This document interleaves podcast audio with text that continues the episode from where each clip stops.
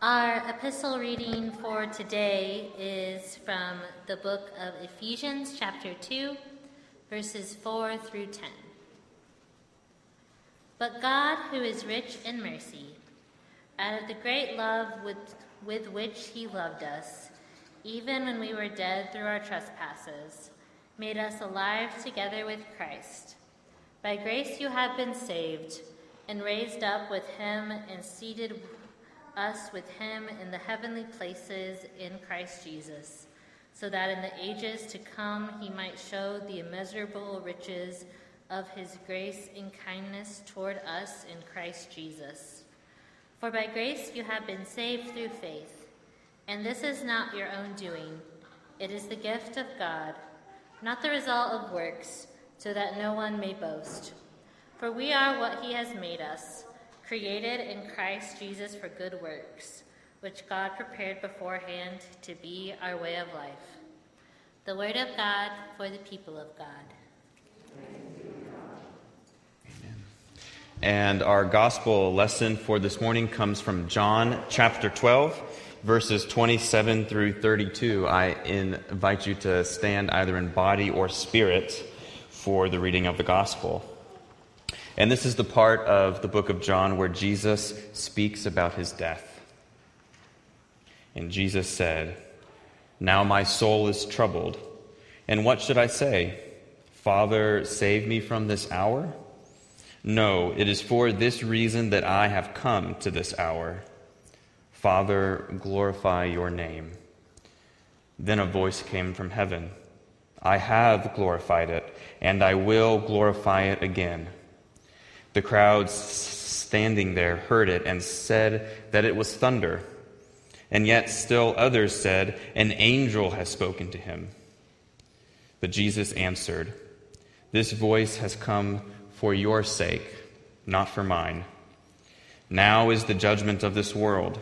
Now the ruler of this world will be driven out. And I, when I am lifted up from the earth, will draw all people to myself. This is the word of God for the people of God. Thanks be to God. You may be seated. Well, some have asked, why are we using these two scriptures? Well, one is about uh, the grace of God, which we've used three or four times this year already. Well, okay, then memorize it. it's good for you to memorize that. Ephesians chapter 2, verses 4 through 10 is one of Paul's greatest testimonies to uh, the miracle of God's grace. For by grace you have been saved through faith. And some scholars would say that through faith is not your faith, it's the faith of Jesus Christ. It's through the faith of Christ who believed in you when no one else would.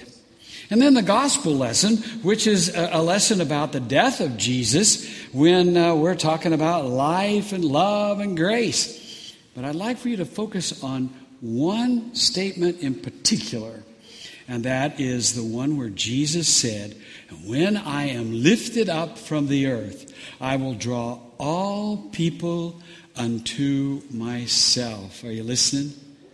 That when Christ is lifted up, there is opportunity for everyone to be under its shadow. What a powerful story.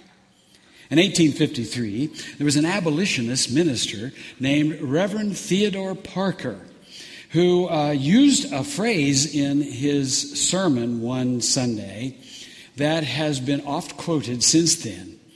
And this is it that the arc of the moral universe is long, but it bends toward justice. Where have you heard that before? Well, Martin Luther King Jr. picked that phrase up from this sermon and used it many times. That the arc of the moral universe is long, but it bends toward justice. Another one that I've thought of, which I think is very much like it, that could fit with what we're talking about today, and the tree of life stewardship emphasis, is to say the arc of salvation is long, but it bends toward life. And when we talk about the life that God has prepared for us, we're talking about life that has justice and freedom and grace that is a part of it. The arc of salvation is long, but it bends toward life. And if you look at the tree of life in the biblical record, you can see a bit of that arc take place. That uh, it starts in the Garden of Eden, where there are two trees the tree of the knowledge of good and evil, which Jesus, uh, God said, stay away from it. You don't need any of that. And the tree of life, that if they would just have eaten from that, they could have lived forever. But there's two trees. Now, you know the story. You know what they did. They chose to exercise their freedom and thus entered into the world the processes that involve struggle and, and turmoil and sweat and pain and death. And that has come down through history. That's a part of the arc of salvation. And you see, that immediately from the time that they leave the garden, when God made for them skins out of animals which were comfortable and hopeful, that the salvation story began. And then it drops in on another tree. This past week, I was given a gift. And it was one I showed to the children. I got a picture of it up on the screen. It was a gift that uh, I had been given of a cross that has the tree of life on it. Now, I've lived 64 years. I've been to seminary and have a master's degree. I've been in, in, in church for much longer than even I've been in ministry for 45 years, and I'd never seen anything like that until this week. Where have I been? And it seemed to put it all together for me. At the cross, and the tree of life, that that is the intersection with which God dealt with the dilemma that started in the garden long before. For the tree that brought death and the tree that brought life are intertwined in the cross itself, that the instrument of Satan execution, the instrument of the worst that life could dish out, was transformed the backwards is forward in the gospel, was transformed into the instrument of our life and salvation. How good is that? And so that which is the cross became the place where these two trees have come back together again, and the arc of salvation continues throughout the story of the new covenant which Jesus unleashed upon the world, which gives us hope and salvation. And ultimately, the picture that John, the revelator, had on the island of Patmos about the tree of life in the new heaven and the new earth, the new Jerusalem, as being a glorious tree that brought healing and bore fruit and life for all who gazed upon it. The arc of salvation is long, but it bends toward life. Last week, I uh, made a statement that uh, you may or may not have agreed with. Uh, I didn't get any emails on this, but I've reflected on it several times. I said, Why can't um, Republicans and Democrats agree on anything? Remember, I said that? Seems like they can't agree on anything, and there's a lot of fighting going on. Well, now, while I think that was a good question, I also have reflected on what I believe is the basis of a healthy democracy. And that has to do from uh, healthy dialogue, arguments, robust debate, and even at times disagreements uh, that, that, that become kind of serious in nature. A two party system is going to have disagreements. They're going to struggle with one another. They're going to debate. They're going to fight with one another. And that actually can be a part of our healthy democracy. Senator Adam Schiff, who uh, uh, a book came out just this week entitled Midnight in Washington How We Almost Lost Our Democracy and Still Could. I got that book and I downloaded it on Kindle and, and I read it every chance I get. But uh, in his book, he reflected on his parents. And he said he learned the essence of the democratic process from them.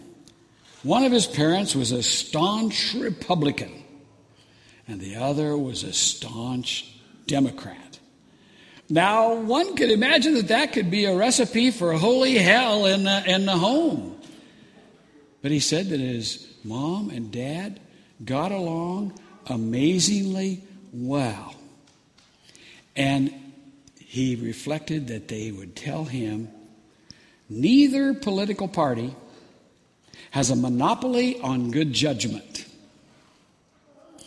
but that it was essential to exchange ideas with curiosity and respect. And that was a lesson that he had learned as a young boy and has carried through his life into the political arena and now as he serves in the United States Congress.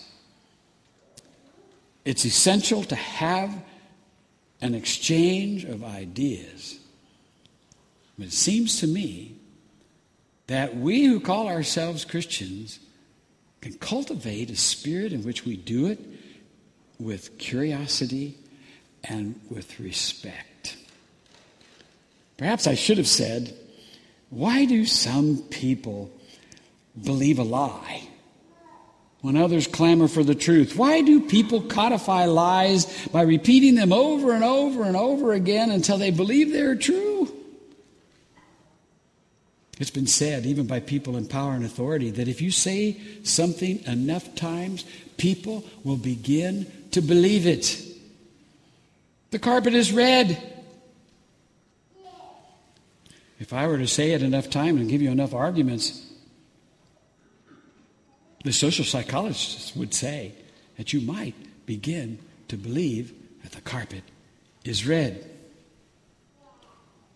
And that's why healthy debate by both sides of the issue, even though both sides are right and both sides are wrong at the same time, is a part of a valuable process that helps us steer clear of lies and search for the truth wherein we can all live.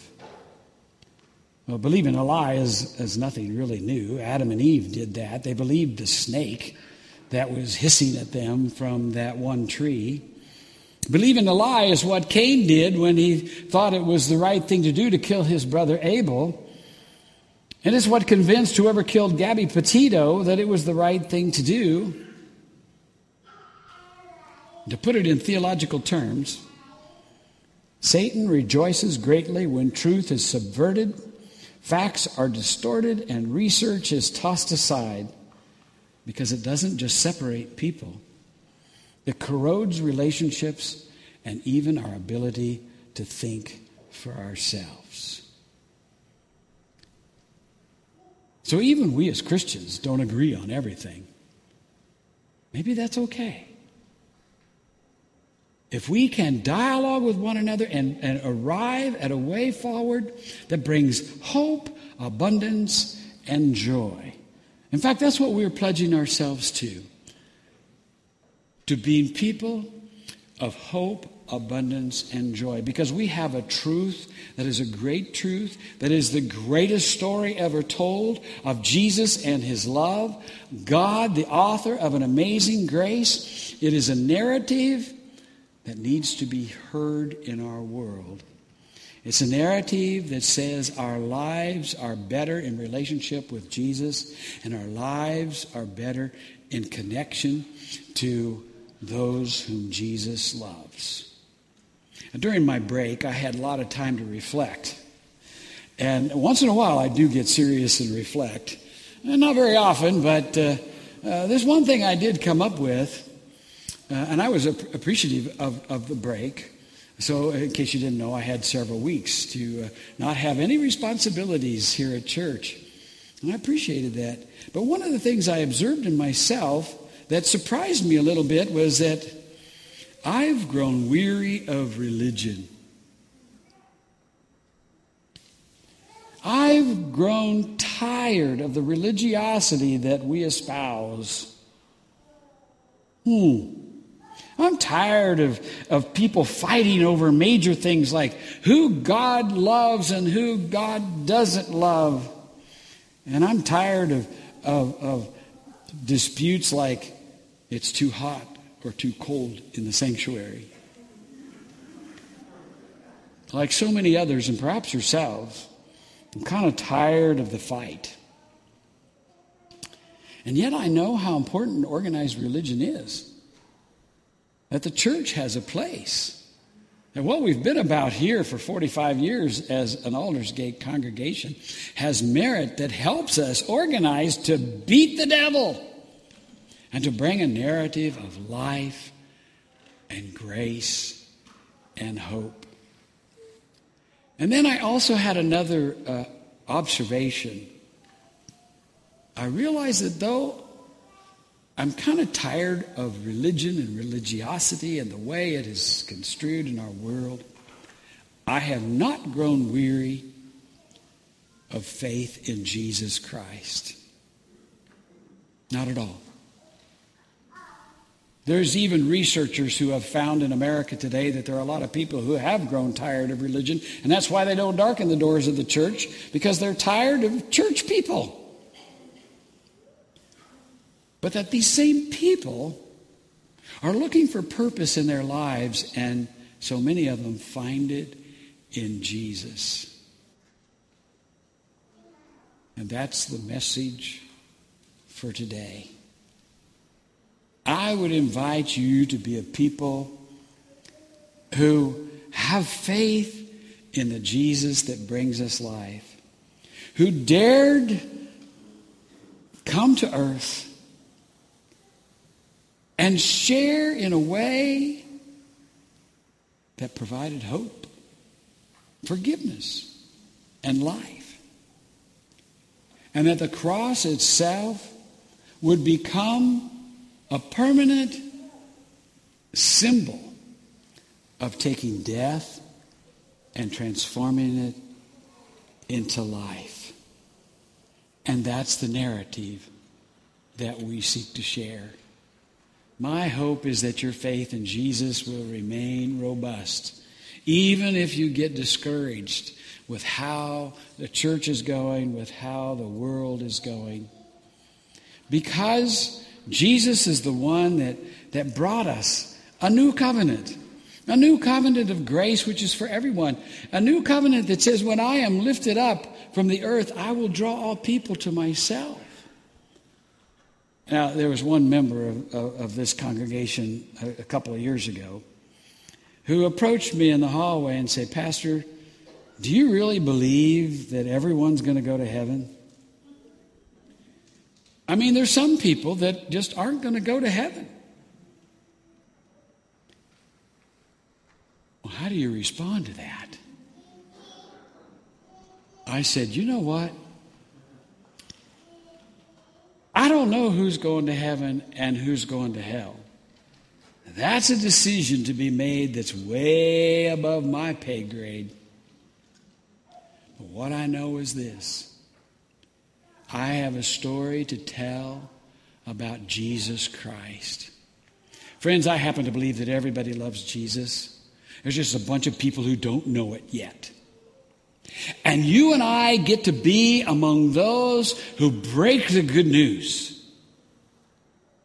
to people who are languishing under the burden of works righteousness in the church and the weight of sin in the world.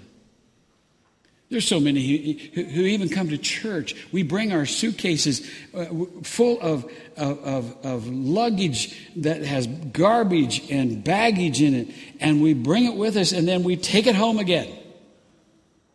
And we carry it around with us.